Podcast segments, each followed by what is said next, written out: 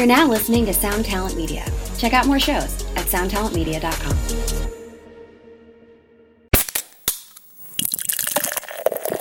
for me anyways it's a pretty privileged view but the pandemic was you know this opportunity to stop the touring cycle which obviously we love touring but um it was really an opportunity to get a few things sorted and i think including that was my health a little bit being on the road so long you know touring for several months a year for about five years i just kind of let things lapse a little bit so when all the gyms shut down in March 2020, I've never really ran before, but because I was really into weightlifting and that sort of thing, I started running, and then I kind of didn't stop running, and now I do. Now I've sort of gotten into ultra marathons and that sort of thing, so I've become a really boring person. Um, everything that made up my personality has just kind of washed away, and I've become this guy that runs now. Hey, what's up, Vox and Hops heads? I'm Matt, the vocalist of Cryptopsy and the host of the Vox and Hops Metal Podcast, brought to you by Sound Talent Media and Evergreen Podcasts, where I sit down with fellow metal musicians, talk about their lives, music, and craft beer. Now, before we jump into today's episode, I'd just like to ask you to follow the Vox and Hops Metal Podcast on the podcast platform of your choice. But more than that, I would love for you to rate it and write a review. Now, why do I want you to do that? Well, you have to imagine that when someone is looking for a new podcast to listen to, what do they do? They scroll down, they look at those reviews. If those reviews are favorable and they say that my podcast is amazing, that I have the best guests, that I'm a great, insightful host, that I ask great questions, well, they might just give that podcast a chance. So by you rating the podcast, or even better, by writing a review, you might actually be the person that helps sway someone's decision to become a brand new Vox and Hops head, and that would be something that I would truly appreciate. Now, today's episode was recorded at this month's Thirsty Thursday virtual hang. You should have been there. It was an absolute blast. Get ready, everyone. This is Vox and Hops episode number 356 with Jordan James of Disentomb. I warn you, what you are about to hear is very disturbing indeed. Hey, what's up, everyone? Today, I am very stoked to be back with Jordan James of Disentomb. Jordan, it's been a hell of a long time. Uh, little did we know when we sat down together in the fall of 2019 that uh, a whole global pandemic would keep us apart for this long, that we wouldn't be able to hang out. We wouldn't be able to drink beer at Saint-Bock as we did when I recorded episode 88 with you. Uh, let's dance into a very simple question to start. Jordan, how are you doing? aside from technical difficulties, are pretty good. Um, I'm on paternity leave at the moment, so my wife and I welcomed our uh, second child into the world two weeks ago. So I'm on holidays at the moment, which is, uh, you know, it doesn't feel like holidays because it's a lot of sleepless nights. But other than that, working on New Tomb, getting ready to release that. So between fatherhood and brutal death, uh, you know, going pretty good. You're, you're living on fumes. I know what those those first weeks are like. It's so so difficult to be a father, and here you are in Vox and Hops, and you're in Australia. Here I am in Montreal. Everyone else joining here right now that I can see right now are in uh, North America. So it's nighttime for us. So we're drinking beer, but you're being a trooper and you're having a beer right now, which I love. Vox and Hops is all about hanging out with my metal friends, talking about their lives, music, and craft beer. What are you drinking right now? What are we sharing virtually today, Jordan? I'm drinking a Burleigh Twisted Palm by Burleigh Brewery. So it's a uh, brewery that's right near my drummer's place on the Gold Coast. So it's a tropical pale ale. Nice. Uh, so it's quite refreshing. So it's not too bad to have in the morning, actually. It's. Uh, I was just going to say it's, it's basically like orange juice. I, I, I'm. I, I appreciate the sacrifice. Uh, the the from experience, it's best to stop after that one. If not, uh, the day keeps going. Yeah, definitely. I think I'll switch back to tea after. uh, this is a special brew from Ghost Town Brewing that I've been looking forward to drinking. It's called Zest for Death. It is um, from their special barrel age series. Um, it's super fucked up. I really, really am very excited for it. Uh, they got to Californian kumquats, grapefruit skin. Um, it's it's just juices from the flesh of both. It's it's gonna it's been got mixed fermentation, oak age. Uh, very stoked to try this. Massive shout out to uh, Jameson Kester for hooking me up with this one when he hooked me up with some of the Devastation on the Nation brews that he uh, sent me. It was awesome. I'm very stoked. I'm going to crack this, and uh, I would love, love, love to hear about the shittiest question that I'm going to ask you from here on out. It's going to get more fun, but it's the question that I have to ask everyone since it's been so long we haven't hung out. Uh, how the hell did you cope with the glorious years of 2020, 2021, and most certainly, hopefully not, the rest of 2022? How have you been coping during these wonderful, wonderful times? So I, I think, um, for me, anyways, it, it's a pretty privileged view. But the pandemic was, you know, this opportunity to stop the touring cycle, which obviously we love touring, but um, it was really an opportunity to get a few things sorted. Um, and I think including that was my health a little bit. Um, being on the road so long, you know, touring for several months a year for about five years, I just kind of let things lapse a little bit. So when all the gyms shut down in March 2020, I I've never really ran before, but because I was really into weightlifting and that sort of thing, I started running, and then I kind of didn't stop running, and now I do. Now I've sort of gotten into ultra marathons and that sort of thing. So I've become a really boring person. Um, everything that made up my personality has just kind of washed away, and I've become this guy that runs now. So it's um. Other than that, I, I spent a lot of 2020 um, because my work didn't shut down. Um, I work in the media, so obviously it was quite busy for us. Um, but working from home, um, yeah, and j- just really got into running, got into really focusing in on myself a little bit. You know, it, it sounds super cliche, but getting into yoga, getting into meditation, and actually sort of, it, it was a really good opportunity for me to reset. And I think all the guys in Disentomb found the same thing, um, where we've sort of been able to refocus on ourselves and now it's sort of going back in. Now everything's opened up again in Australia for the most part. Um, you know, we can tour internationally again, um, and getting into the swing of the things. Yeah, it's just now juggling. You know, our new lives that we've had to build with. Um, with, I guess, our old lives, which was, you know, touring and living sort of a pretty crazy lifestyle. It's a it's a it's a baffling thing to to have one identity and then all of a sudden it's like it's taken away from us it's gone but good for you you could have gone either way i've spoken to people that have gone one way or the other way you went towards the healthy route, uh, the getting your your angst out, uh, not on stage, but through running and health and uh, meditating and yoga, and that's commendable. It's uh, to find the balance between the two once you're out there. That's oh, I, I should I should say there was definitely a point where I think the first two weeks of lockdowns and everything, um, because the bottle shops never closed. Like you could buy alcohol still, and I, I, don't know if that's just an Australian thing, but you know you could still buy alcohol at all hours. But um, yeah, for the first two weeks, my wife and I were getting a bottle of red wine every night, and sort of just you know. And then I was sort of noticing I was looking at my clock every day at about five, being like, oh, you know, it's wine time. And then after about two weeks, when I started getting sort of because I've never been a big drinker, but when I um, when I started noticing I was getting those sort of cravings a bit because I think I do have an addictive personality. When I started getting those cravings, that's kind of when I'm like, oh shit, I need to stop this, and that's when I sort of just started running instead and try to get addicted to something that wasn't, you know, going to make me feel like shit in the morning. Absolutely, and it makes you feel amazing running. You you chase that runner's high. I've heard. You you yeah yeah, it. it's definitely a real thing. Yep. And then you have to run farther and farther to keep getting that same level of exhilaration. It's a it's an addictive personality thing for sure. yeah, definitely. Because I, I started running. I, I could only run 200 meters um, when I first started, and I was yeah, I, I really couldn't run. I've never ran in my entire life until like just before I turned 30. Could only run 200 meters, and then um, that was in 2020. And then last year, I ran my first 100 kilometer, which is 80 miles. And then, didn't you run something uh, like overnight in the night?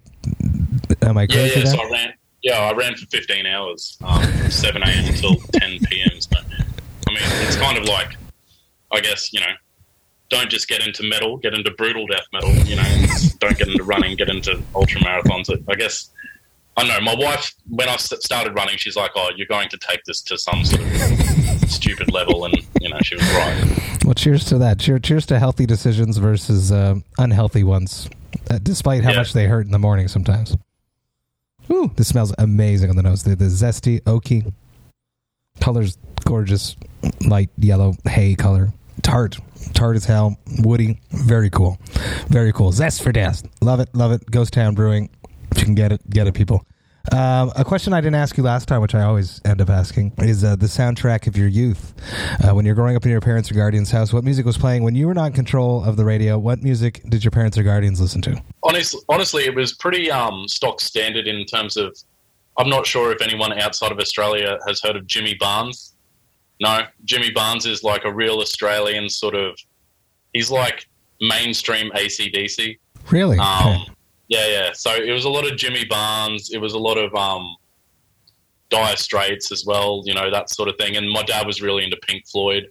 Um, so that was kind of what was my soundtrack growing up. Um, and I guess you know things like ACDC. And then I think it was when I was around eight or nine because I had two older. I have two older brothers. Um, and that's when you know they were they were around and you know they were sort of 15 16 around the year 2000 2001 and then naturally system of a down sort of started being played in my house and Korn and marilyn manson and that sort of thing and that's naturally where i sort of gravitated to Uh, who got into the Matti Way's first? Because I know that he's your your, your biggest inspiration, influence. Did did you get more brutal than your brothers, or did they go there and show it to you? no that they kind of stopped around uh, the system of a down phase and then um, it was because jake jake and i lived in a small town together jake the guitarist of disentomb. We lived in a town of about 4000 people. Um, and he had an older brother who is the same age as my middle brother. And we, we both were in a system of a down like you know around the ages of you know 10 or 11 and then we just started sort of getting into together. Um, this is back in the LimeWire days. We just started downloading like Cannibal Corpse, and I think we were 13 when we first heard Brodequin, and started downloading, and just sort of it became this sort of search for what's the most heaviest, disgusting, most disgusting thing in the world. And then I think it was Jake who discovered Disgorge, Mm. and then showed it to me. And then it was a really weird thing where we were in this mall when I was like 14, and we, there was like a, a shop selling bootleg shirts, and there was a Disgorge um, cranial impalement shirt. This is like in this random mall. I don't even know how they would have had a Disgorge shirt, and we ended up buying it like together because and we, we couldn't even like as, as ridiculous as, as it sounds, we couldn't even read the Disgorge logo. Mhm. but it just it was like a guy with a knife going through his head. So we're like oh that is sick. And then it ended up being you know we were wearing it around not knowing what it is. We're like 14 15 so it's ridiculous. But it ended up being you know one of our favorite bands and literally one of the most influential albums in the genre um, cranial impalement so that's kind of the weird sort of way we got into disgorge and they're still my top tier favorite band I know. I love it. I love it. Did you, you bought it together? Did you each buy one, or did you share a shirt?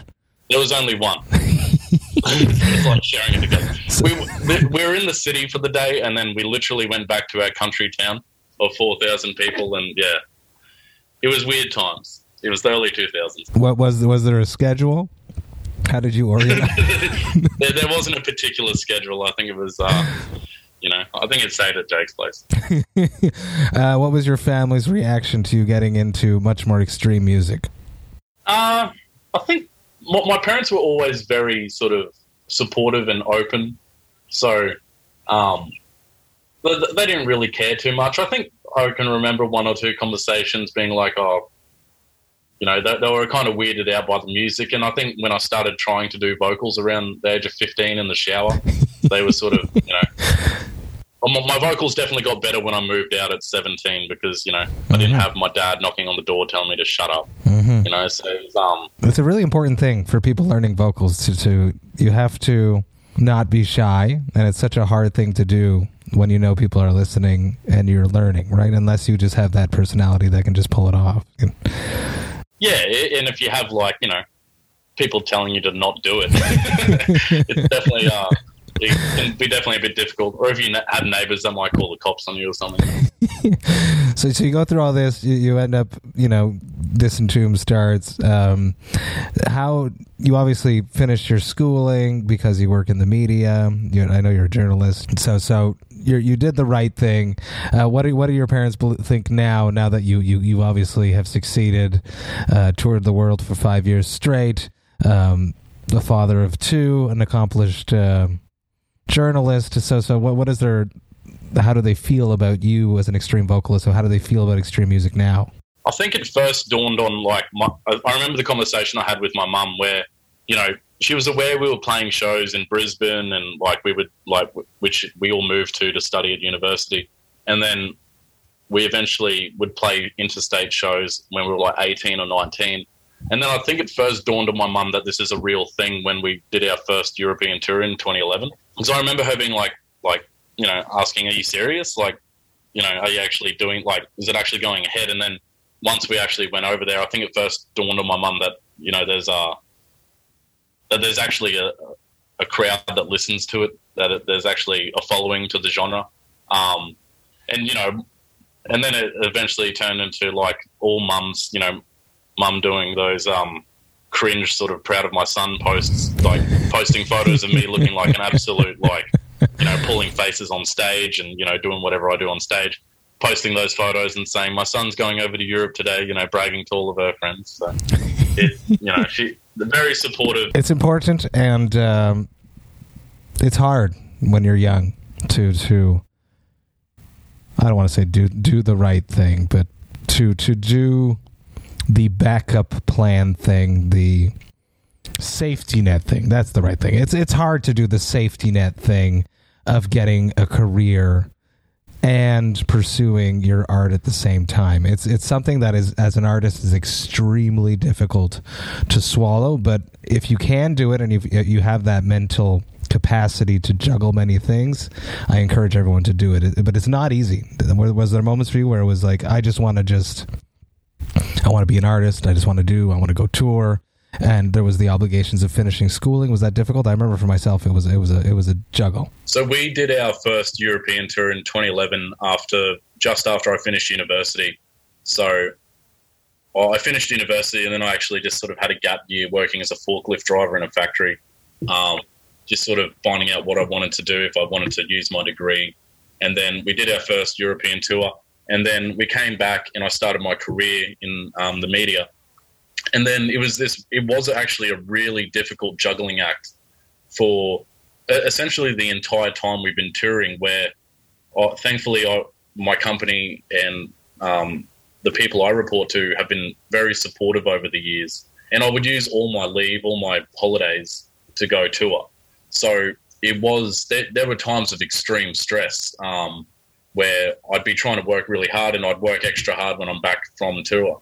And then and then going away on tour using all my holidays. You know, it was um, yeah, I, I, wouldn't necessarily recommend it if you think you're cap- unless you think you're capable of it, or or if you want to do it. But um, it was extremely stressful, and some of the times, you know, just you know, being able to make both of those things work um, at the same time, especially if you have a partner as well, you know. So that's why you know it was much easier to get the start going in early 20s before everything kicked off. Um, and now and, and that's i think the, the hardest thing that's going to be going back into it where we're in that phase of our lives where you know we've got children and stuff now. And you know that last tour i did in 2019 i didn't have a daughter. I came back home and five days later my daughter was born. That's true. That i remember. It's um, you're going to miss a lot of things and it's something that as an artist we have to accept, which sucks. Definitely. Yeah, yeah, definitely. So we actually have our first tour. Um, well, we, we've played a few festivals during the pandemic um, around Australia, but we um, but we have our first tour, an Australian tour with Defeated Sanity, and it's only one week, but that's that'll be good to ease us back into it while juggling everything else, you know. So. Absolutely, it's a monster of a tour. Defeated Sanity Wraith from July 7th to the 14th. Um, bunch of dates. Australia, rocking it. Uh, your first time away from your baby.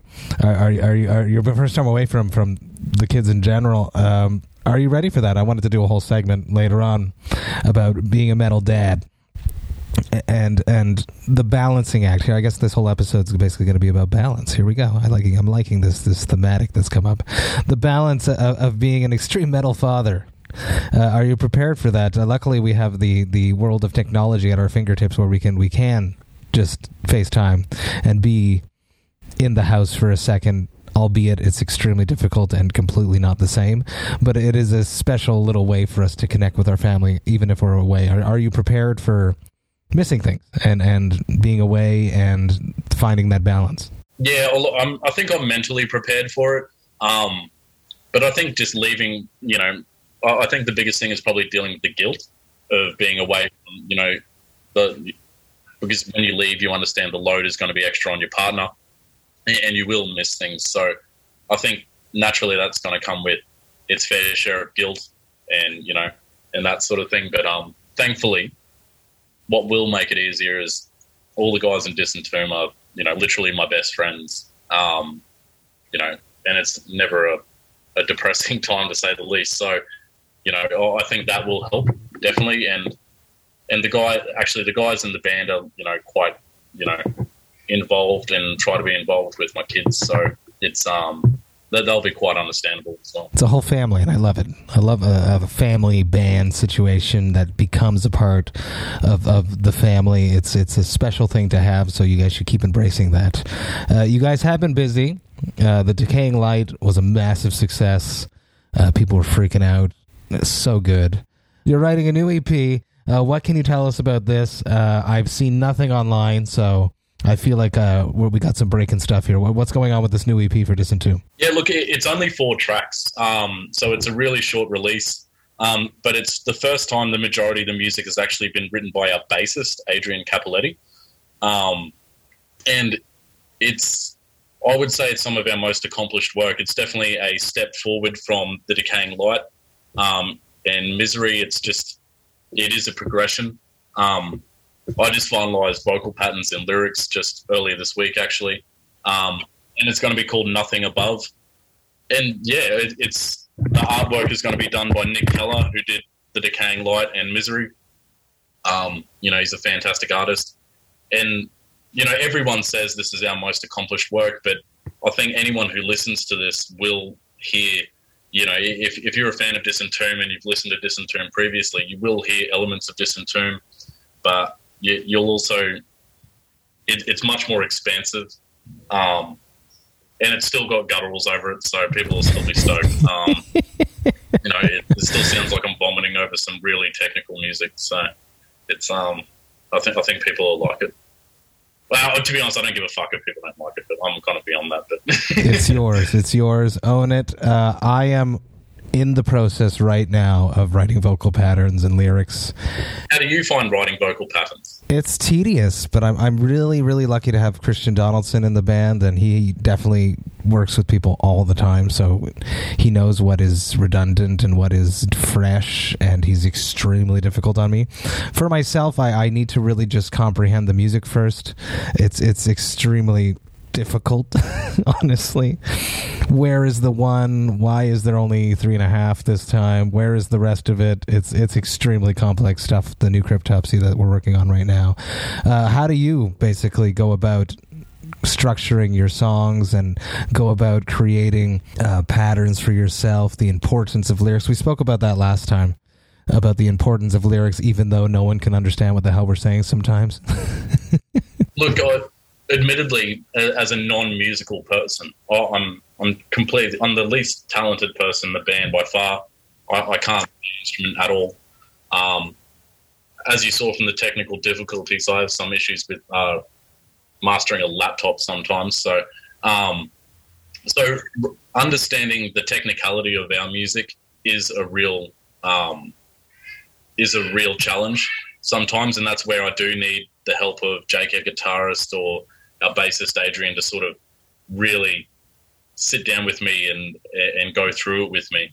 Um, and then once I once I'm really sit down and listen to it and get a feel for it, then I can kind of hear the phrasings and how it's going to go. And the way I write, it's vocal patterns first. You know, I go through how the syllables are going to be, and then I match, and then I write lyrics and match the lyrics over it. That that's kind of what works best for me, to be honest. Um, rather than trying to write lyrics and fit them into songs. It's so hard. I, I've tried both ways. And even with this one that I'm writing right now, which is a full length, um, I have done some where it's the lyrics and I go and attack it, and it doesn't feel as natural. So I stopped doing that and I kept going forward with the let's dissect these patterns and see what fits. But really, just comprehending the basics of what's going on in the song is definitely step one. And that just, it's massive amounts of listening. A, a trick that I've been doing, and it's the first time I'm doing this because of the podcast, is I use Reaper to edit all my shit. Uh, so I've been dropping the file, the song, into Reaper, and then I've been just slowing it down so I can actually hear the riff at a at a slower tempo, so I can actually understand what the hell they're playing, or count the amount of snare hits that Flo's doing, or stuff like that. It's actually been really um, helpful. Uh, it's something that I've I've actually really enjoyed doing. I've actually done the exact same thing where I've been using Reaper for the first time and just cutting the riffs up and listening to the riffs over and over again and, and just sort of having that on repeat. That's been really helpful. That's a good idea too. That's a really good idea. I'm going to do that. I have I have three, four more songs to do. Uh, you mentioned Adrian wrote most of these four tracks. Uh, is that because of the situation of the pandemic for him? He found himself in a, in a, in a situation where he could write and record. He was more had more time on his hands. Well, what's the reason behind him writing more than previous releases? I think it probably comes down to writing a little bit more because he has time on his hands. Um, Jake, our guitarist, has sort of started his own career um, due to the pandemic. You know, he's really doing well in his job. Um, since everything shut down, he's you know excelling in his job. So I think Adrian does have a little bit more time on his hands, and it's just naturally came that way. Um, the, the crazy thing is, Adrian is such a masterful musician, and him and Jake's playing style was so similar that you can't hear too much of a difference. You can hear differences, but they are very similar in, in a lot of ways. And they're, and they're both influenced. You know, I think if you had, you, you could have the most technical guitarist in the world, but if they don't have the foundation musical influences, it's just going to sound completely different. But thankfully, Adrian literally has the same foundational musical influences as Disgorge, Immolation, Gorguts, and with that ulcerate sort of style, that naturally he's just he's influenced by the same things as what Jake is, and so it comes out the same as well. And he kind of understands what we're doing. When you understand what the essence of a band is, you're going to live within the realm of that band. It's it's so important for that, and it takes time that and and that's what the difficult thing for Donaldson, Chris, Christian Donaldson, when he joined Cryptopsy, was was to to claim the identity of Cryptopsy and make it his own, but still remaining within what Cryptopsy is, and he's definitely mastered that with the new stuff and with the Book of Suffering EPs. Shout out to you, Donaldson. You know I love you. Hey, what's up, Vox and Hopsheads? I just want to take a little moment about Cryptopsy's upcoming tours. That's right, I'm talking about the Scream of Perseverance tour and our headliner dates that coincide with that tour called As Summer Burns. The Scream of Perseverance tour is kicking off at the end of May and runs all the way until the end of June. We are supporting the mighty Death to All. We are going all over the United States and we are hitting some of Canada. So excited to be honoring the legendary music of death alongside amazing musicians that performed on these albums. Even more stoked to be doing some headliner dates in some cities that I've actually never played in. If you are planning to come to any of these shows, you should definitely grab your tickets by going to voxandhops.com slash summer and you will be able to grab all of your tickets there. That's voxandhops.com slash summer. Do it, people. Come hang out with me. Enjoy life, metal, and craft beer in your hometown. Come to a show. We're going to have a great time. Now, enough about all of that. Let's get back to the episode. I have a brand new segment. I've been dropping it in on every interview recently. Uh, it's about mental health. I, I, would love to hear about what you do for yourself uh, when you feel not well, when you feel like you need some help, uh, when you're having a dark day. What do you do to cope with that? And then a secondary question is when you feel like your friends are not doing well, how do you reach out to them and what do you say to them? Those are really good and important questions. And I think from the mental health perspective, it's understanding what sort of releases the pressure in your life. And for me, like that ended up becoming running, um, meditation. Like, you know, I'm, I'm going to be that guy that just talks about running, but, you know, and a big thing for me as well is I, I go through bouts of deleting my social media where I just delete the apps off my phone. And it's not necessarily I'm addicted to posting on, or I'm not addicted to, but I'm addicted to just scrolling, doom scrolling.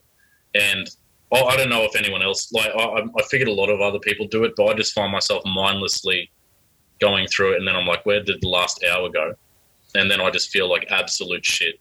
And so I think some of the some of the best things I've done for myself is when I've deleted it for a week, and you you notice for the first day or so, you check your phone, and you like you automatically go to go to your app. You know exactly what that button is, right? And it's it's not there. and, and then you have to try and fill that gap of time with other stuff, whether it's reading or just you know going for a walk or something like that. But well, I think for me, and I would recommend it to anyone.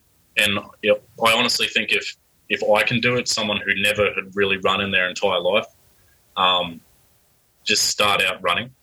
Because if I go for a run for an hour or even half an hour, you know, that's that's half an hour I'm not on my phone. That's half an hour I'm not talking to anyone else actually, and it's half an hour I'm just to my like to my own thoughts. Um, or if I'm listening to music, it's an opportunity where I can listen to an album that I love, where I can really deep listen to it and focus on my breathing, and it can become quite meditative. So I, I think that's kind of what I do to sort of because I, I, think I am partial to to feeling like I think most people are feeling down about things. That, you know, everyone goes through the things. If it's lack of sleep or whatever, you can just, or if it's work stress, that sort of thing, you can feel it, um, and everyone does.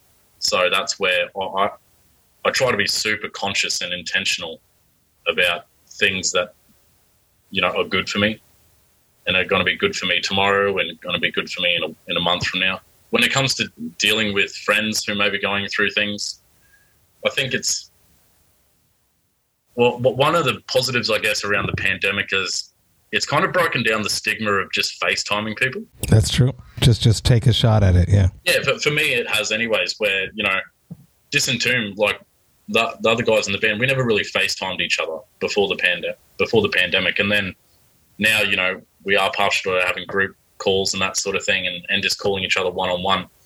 Because I think it's one thing to message each other and say, "Oh, you know, reach out if you need anything," but everyone knows when you're feeling absolutely fucked, the last thing you're probably going to do is reach out, even though you should.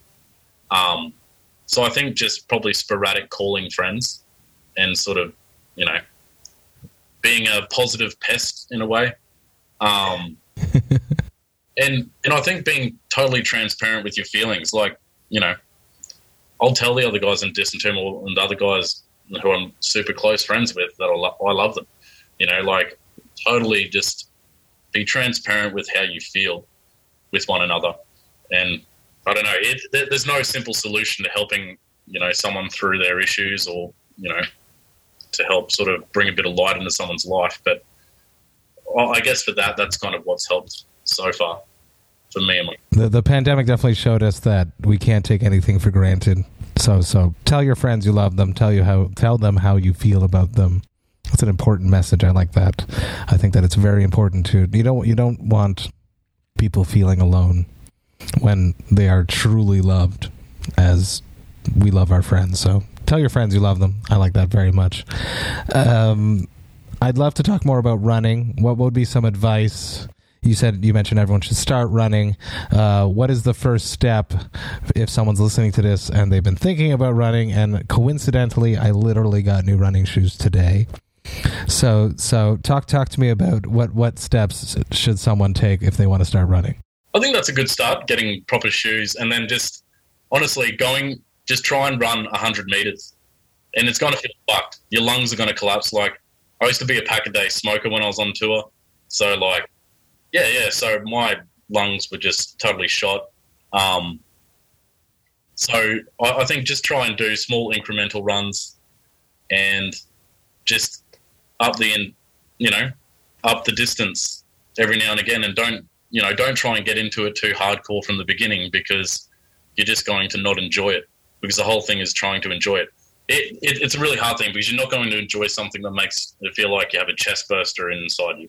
But it does it does get better, and you know the runner's high does actually exist.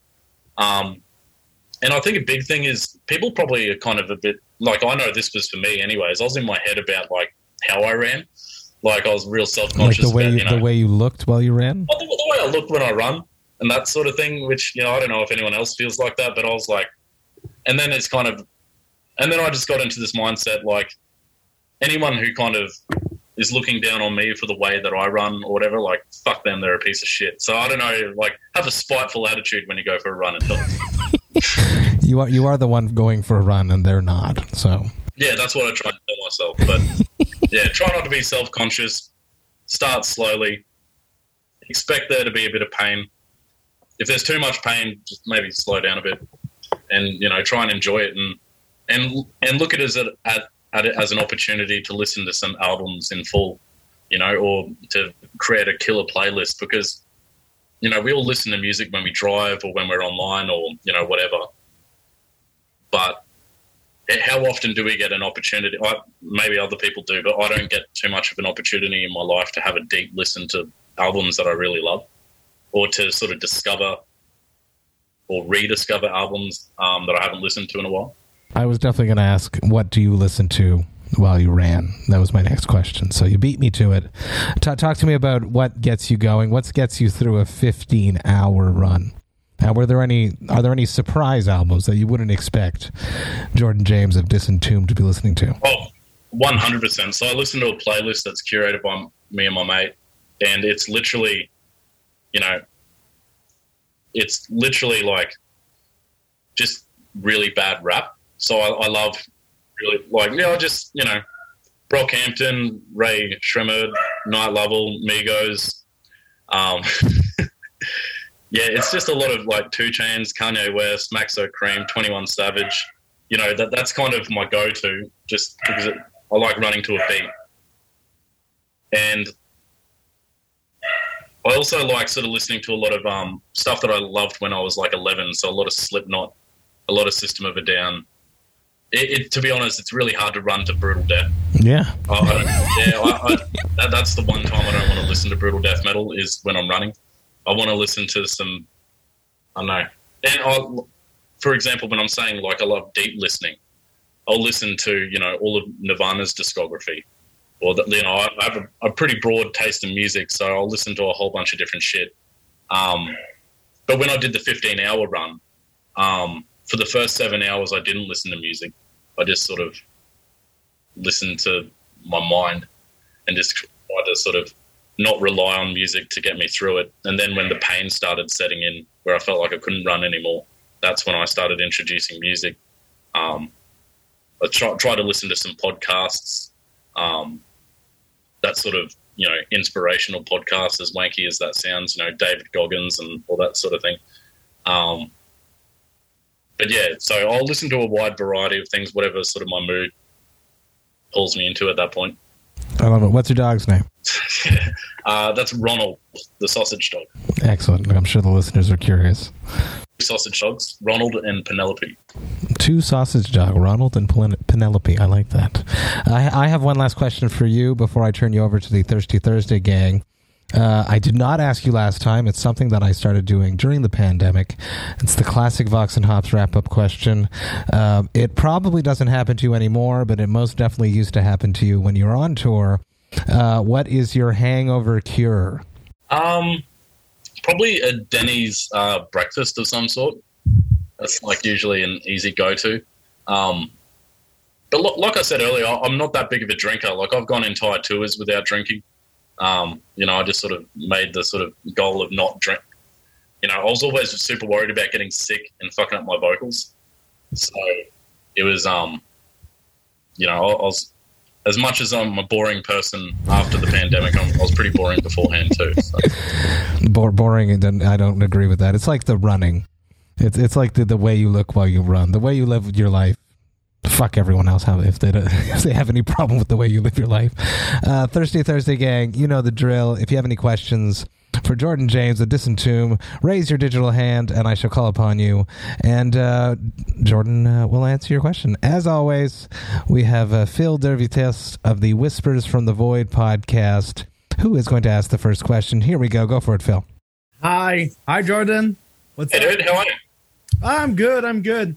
Uh, so my question, I was thinking about it like when I was driving, and I was like, because I always ask question about like, oh, uh, what what tour you want to do with what band? So I'm like, if you have a tour to plan, you have to just make a tour of yep. every genre of what you want.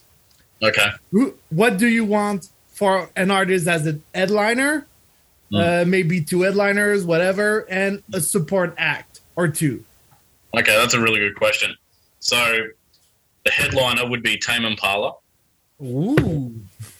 Um, second headliner would be Ulcerate. oh yeah. Um, and then the supports would be uh, Disgorge and Morbid Angel. most part, a pretty stock standard death metal tour, other than Tame Impala. If you can get Tame Impala to agree with that and will open, that'll be. Uh, I'd love that. You're just like doing like fucking death metal, and you're like, okay, let's Tame Impala instead, just to calm everyone off. yeah, everyone can chill out afterwards to Tame Impala. Yeah, that'd That's be perfect. I, I, would go to that tour for sure. I definitely would too. I'll, I'll try and make it happen. Perfect. Let's do it. love it. Love it. Love it. Thanks, Phil.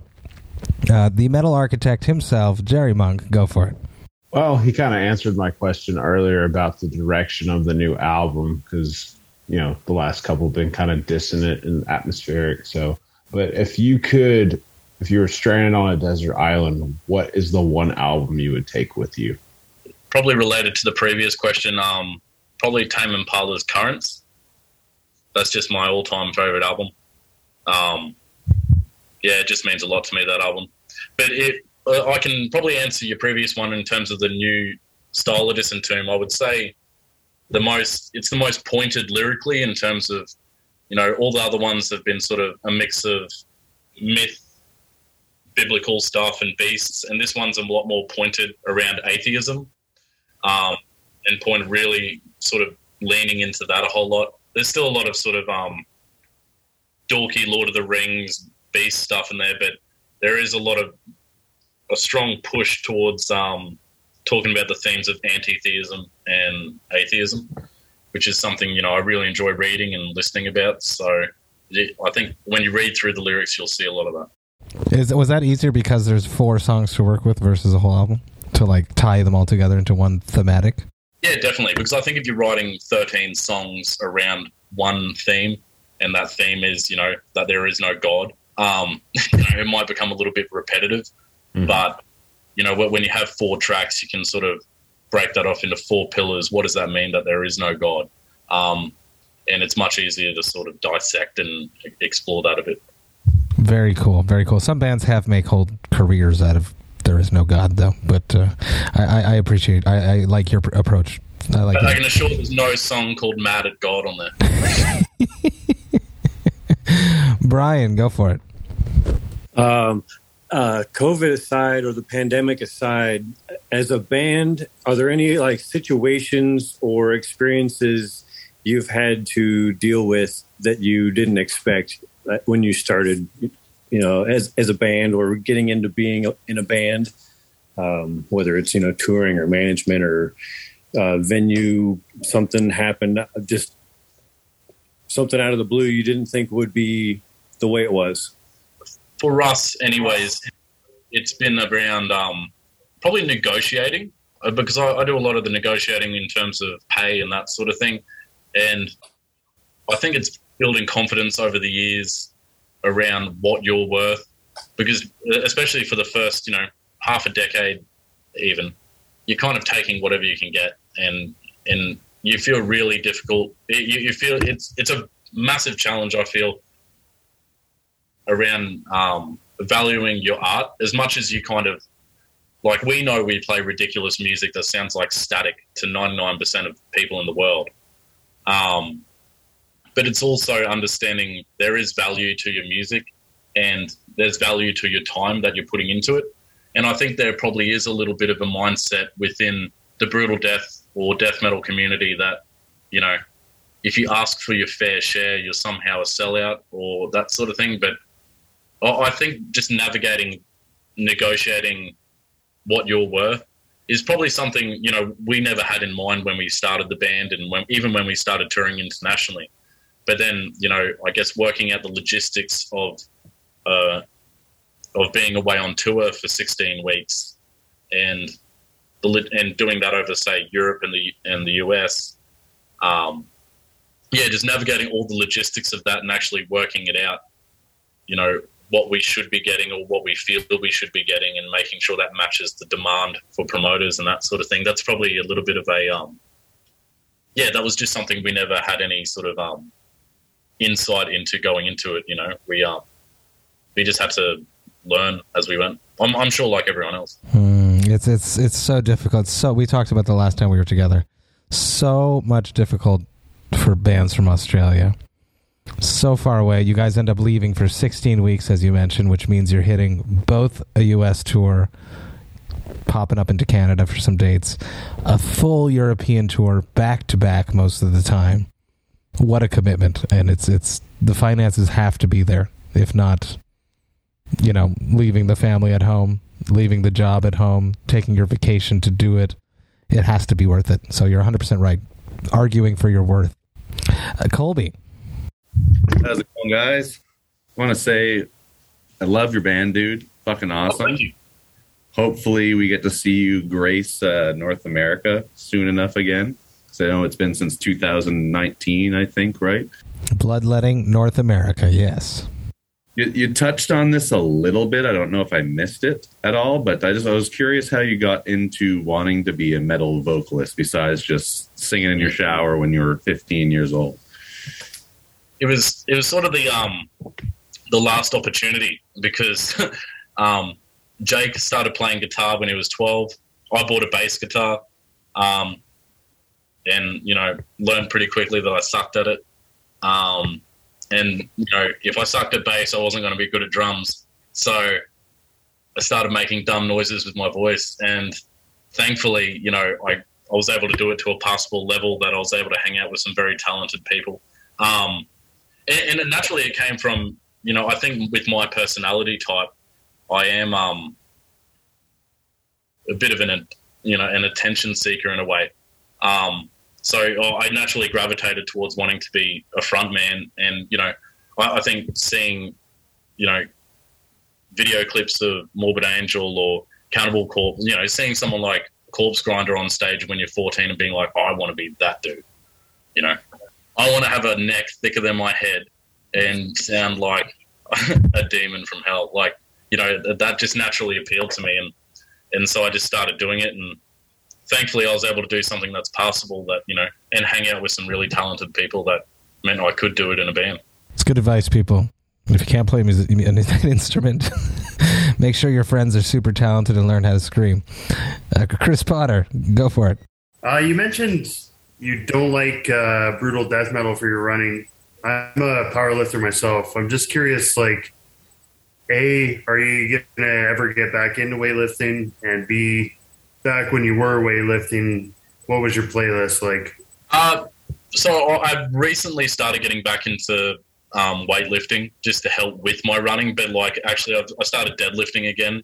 Just you know, earlier this week, I did deadlifts for the first time in ages.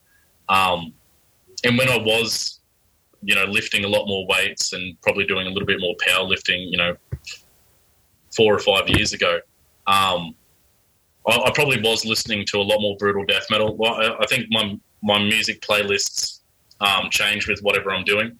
Um, but you know, I, I, love listening to Defeated Sanity or Disgorge when I'm lifting. There's, like, especially if there's just a certain song and there's like, if I'm going in for a deadlift and there's a certain bit that I want to lift lift to, you know, I, I love just choosing a song. Um, but otherwise, I like listening to a lot of hardcore um, while I lift. Um, and you know, they're a super hype band, but I love Knocked Loose, and I love lifting to Knocked Loose. Um, but yeah, I've started lifting a lot recently. You know, in the last few weeks, I've, I've been lifting a lot more and just trying to get that balance between um, lifting and running because I don't want to just, you know, be a guy that runs a bit because I, I you know, I was into weightlifting for so many years and sort of, and that was a big part of my identity for so many years. And it, it has felt weird to sort of transition into, you know, not being that guy that, you know, was kind of a bit bigger and, and, and that sort of thing that, um, so I'm trying to sort of get a, a healthy balance with that again as well. It's a good question though. Love it. Love the balance, the thematic of balance coming up through this. Uh, a- a question for myself, uh, with the help of the metal architect. A why has it not happened? That's probably because it's very complicated, but like a full Australian lineup, U.S. tour, U- a European tour. Um, obviously, Psycroptic comes to mind. Um, what other bands should be there? Jer- Jerry, help me with this. What other bands? There's there's I mean, we're werewolves, but that's but werewolves. werewolves. are also Psycroptic, so that doesn't help really. Yeah. Well, I mean, but I mean, take a break in between, like Disentomb, Psycroptic, and then a band in between. Hmm. you know, if it wasn't just strictly death metal, like they are sort of towards the death metal side of deathcore, but you could have Aversions Crown. Hmm. They're a great band. Yeah, yeah. Yeah, Um, yeah. There's a there's a band there's a band called Resin Tomb that the guy is also in Siberian Hell Sounds and like a million other fucking bands. You could have them as well. Yeah, we're good. We're good friends with those dudes. Um, Yeah. we we played a show with them last year in July, actually. So, yeah, look, there's definitely enough quality in Australia where you could organise it. It would just be a matter of being really intentional about booking something like that. And I think, you know, if you had a band like, or if you had bands like Psycroptic and Disentomb with the idea of, you know, going out there with maybe two others, you could definitely do it for sure. Um, and I think there probably needs to be something like that, you know, like to fly the flag a bit. Or maybe you could have sort of Australia and New Zealand, considering we're pretty much the same country. Um, You can call it like C is not the is not a swear word or something across yeah, yeah. across North America or something. Down, under, up, over. Just a thought. Uh, Jordan, thank you so so much for hanging out with me, the Thirsty Thursday gang. This is always a blast. I'm so stoked to have you back on the podcast. Uh, basically, almost 300 episodes later. So damn cool. Can't wait to hang out again in the flesh. Uh, looking forward to it already. I'm very, very excited about the new EP, Nothing Above.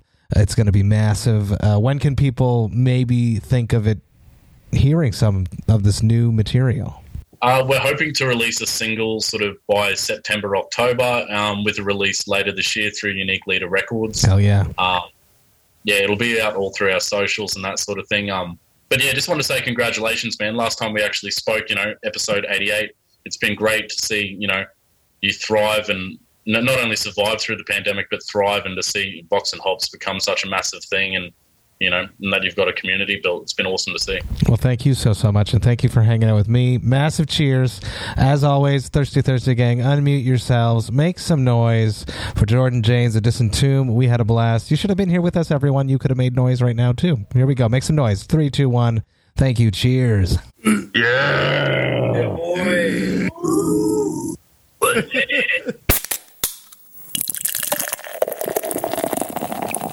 Hey, thank you all so, so much for listening right today. And you know that I love and appreciate that. Man, this was an awesome Thirsty Thursday virtual hang. What a blast this was. I love reconnecting with Vox and Hops alumni and seeing how they've been. Because, you know, we, we talk, we hang out a lot. And then, boom, we're separated for two years basically because of a global pandemic. We we kept in touch a little bit here and there, but it's nothing like sitting down and sharing a beer with someone and actually having a conversation. Such a blast! Very excited for that brand new Disentomb material that's coming up. You should get excited for it as well. Massive cheers to Jordan. I uh, want to start running. You're inspiring me. I'm going to hit the pavement, uh, and I will be thinking of you as I do it. Now, if you enjoyed this Vox and Hops episode, you should sign up to the Vox and Hops Metal Podcast mailing list. You can get it on my website, voxandhops.com. That's V O X A N D H O P S.com.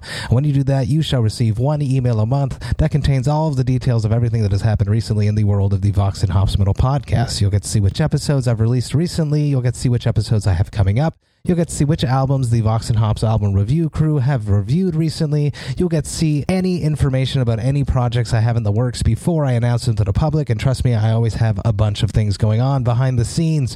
You also get to see which albums Jerry Monk, the metal architect himself, has added to the Brutal Awakenings playlist, the most extreme, fresh, new music that is dropping every week. Jerry listens to it all somehow and he puts it on the playlist for you to enjoy. It's available on both Apple Music and Spotify. The Brutal Awakenings playlist is what you want to be listening to. Trust me. There's just so much going on in the world of the Vox and Hops Metal podcast. I hate for you to miss a single thing, so sign up to the mailing list. The Vox and Hops Metal podcast is brought to you by Sound Talent Media and Evergreen Podcasts. I hope you have a killer, killer weekend. I will be back next week with one episode on Tuesday, but until then, remember to enjoy life, metal, and craft beer. Cheers, Vox and Hops heads.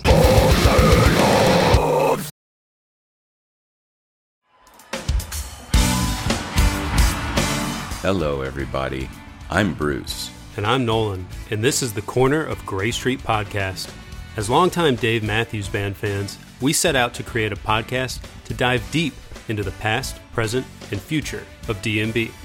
Not only do we recap and review shows within an ongoing tour, but we revisit past shows from throughout the band's history, conduct interviews with a wide variety of guests with ties to DMB, and create unique and exclusive content like our Concerts on the Corner series. Whether you're a fan of the band or just a fan of great music, we think you'll find something you'll enjoy.